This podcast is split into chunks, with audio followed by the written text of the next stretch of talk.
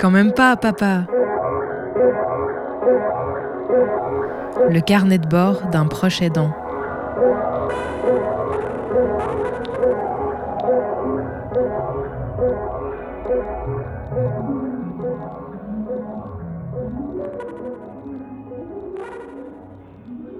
Quand on accompagne une personne avec une maladie dégénérative, on doit constamment faire face à des besoins d'ajustement, on doit s'adapter, on doit transformer le quotidien.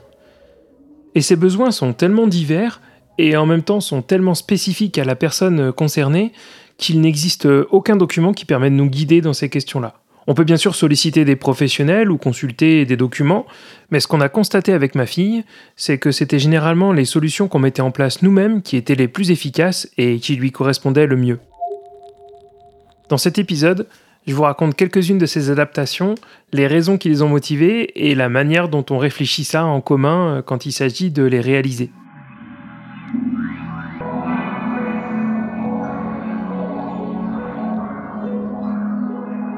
Le premier sujet sur lequel on a commencé à travailler, à faire des adaptations, c'était les jeux de société. C'était un loisir qu'on avait vraiment en commun, quelque chose qui nous tenait à cœur. Et au fil du temps, elle s'est retrouvée frustrée à plus pouvoir euh, utiliser les jeux qu'on aimait bien. Alors euh, j'ai commencé à les augmenter d'éléments en relief, on a euh, réfléchi à des manières de présenter les cartes, et, petit à petit on a dû éliminer quelques jeux, mais dans l'ensemble on a pu faire en sorte qu'on puisse continuer à jouer comme on l'aimait. Et puis un autre travail d'adaptation qu'on a réalisé, c'est de trouver des solutions pour faciliter les déplacements dans l'appartement. Au tout début, ça a été des outils pour identifier les portes, pouvoir distinguer euh, l'une ou l'autre des pièces vers laquelle elles se rendaient. Et puis, on a dû déménager pour que l'appartement soit de plein pied.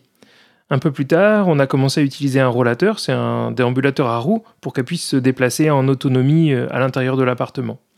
Et dans tout ça, il y a un point que qu'elle et moi, on a toujours considéré comme important, c'était la maîtrise de l'environnement sonore. Il y a des moments où c'est plus facile pour elle qu'il n'y ait aucun événement extérieur qui vienne perturber le quotidien.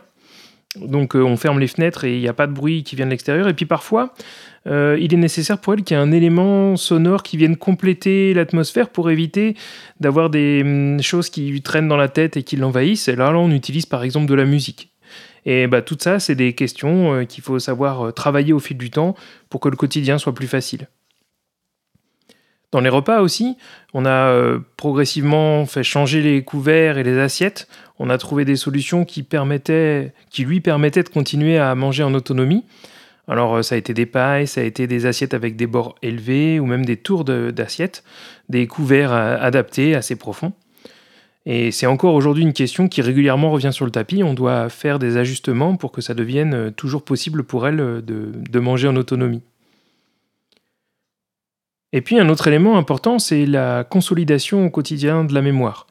On a travaillé sur des boîtes à souvenirs. À chaque fois qu'on va quelque part, on récolte des petits objets qu'on garde pour euh, se souvenir des lieux et puis on prend du temps pour en reparler. On utilise des enregistrements audio. La question de la radio, c'est quelque chose qui nous tient à cœur et donc bah, on sollicite voilà des petits enregistrements pour pouvoir euh, plus tard les réécouter. Ça constitue des béquilles à la mémoire.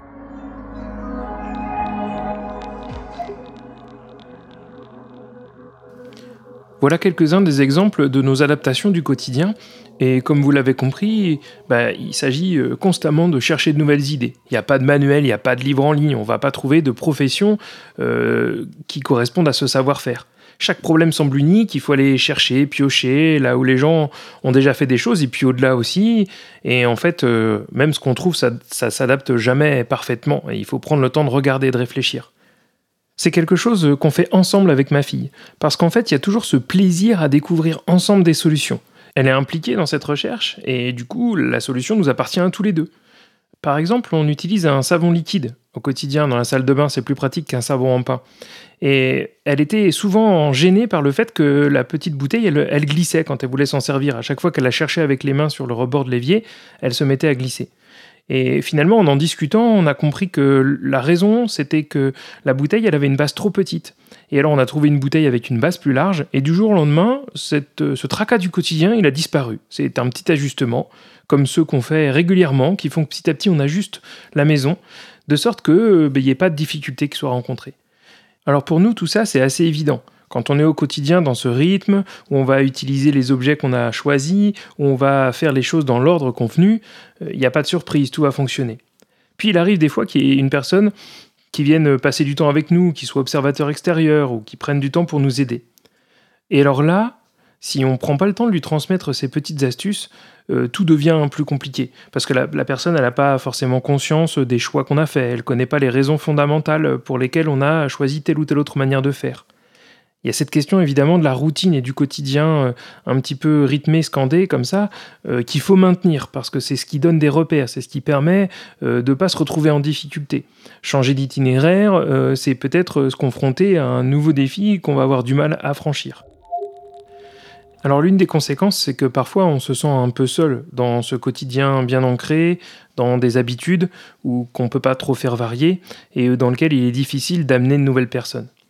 Et je trouve que euh, l'un des défis de cet accompagnement, c'est de trouver comment s'adapter sur cette ligne fondamentale du quotidien qu'on a fixée, des éléments qui sont facilitateurs, et puis de trouver des chemins euh, pour introduire euh, des nouvelles activités, faire de nouvelles rencontres, trouver des, nouvelles, des nouveaux jeux. Il y a des fois, on est démuni face à ça, ou quand on manque d'énergie, on n'arrive pas à trouver le moyen d'ajouter de nouvelles choses. Et puis, il faut aussi savoir se reposer, évidemment, prendre plaisir à faire ce qu'on fait. Mais régulièrement, bah, c'est comme tous les enfants, euh, ma fille, elle a envie de découvrir de nouvelles choses. Et donc, l'adaptation, elle passe aussi par introduire de nouvelles activités sans la mettre en difficulté.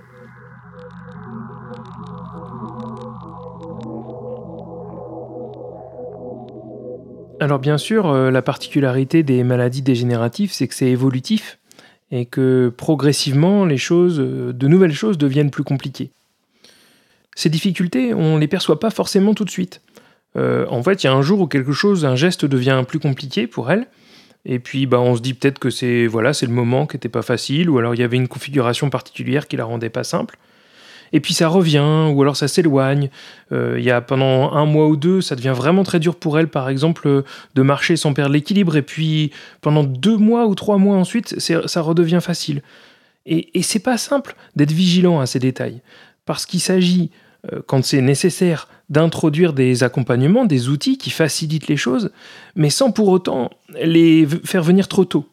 Euh, parce que si on les fait venir trop tôt, ils vont être éliminés, ça l'intéressera pas. Et puis aussi, il s'agit de trouver des aménagements qui permettent de prolonger les habitudes.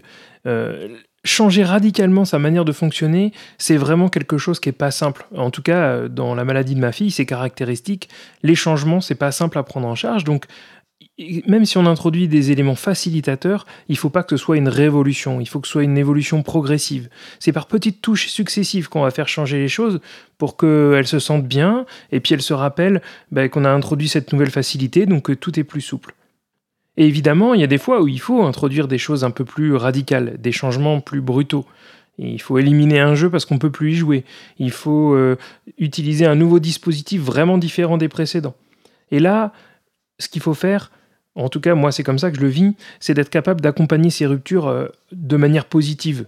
Identifier que c'est facilitateur, qu'on a trouvé des solutions pour que les gestes qu'on avait perdus, eh ben, on puisse continuer à les faire. Différemment certes, mais du coup on peut par exemple retraverser la ville sans difficulté parce que on a choisi d'utiliser un fauteuil roulant. Ce moment de bascule où on est passé du déplacement piéton très laborieux au fauteuil roulant, ça nous a redonné une autonomie de circulation dans la ville qu'on avait complètement perdue. Et ça a été un plaisir à deux euh, qu'on a encore aujourd'hui parce qu'on peut discuter euh, tout en cheminant sans passer beaucoup de temps à peiner sur un itinéraire euh, qui devient compliqué.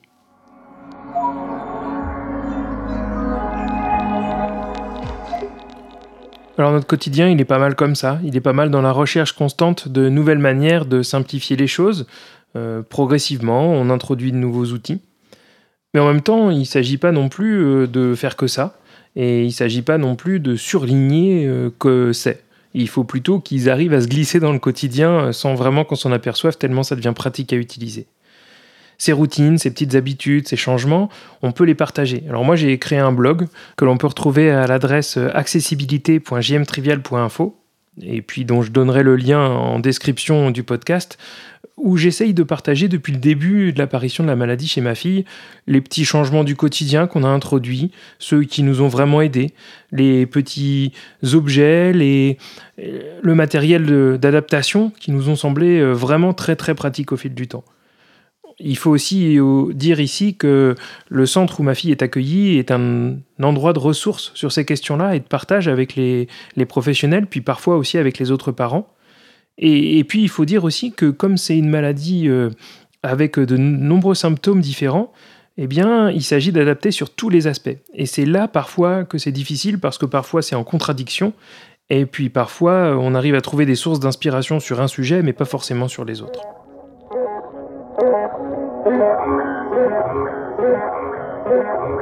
On pourrait dire encore beaucoup de choses sur cette question d'adaptation, mais je crois que je vais m'arrêter ici pour aujourd'hui. Et je vous propose qu'on se retrouve la semaine prochaine pour un nouveau sujet. J'ai envie d'aborder avec vous la question de l'enfant face à la différence, et notamment aux barrières du handicap.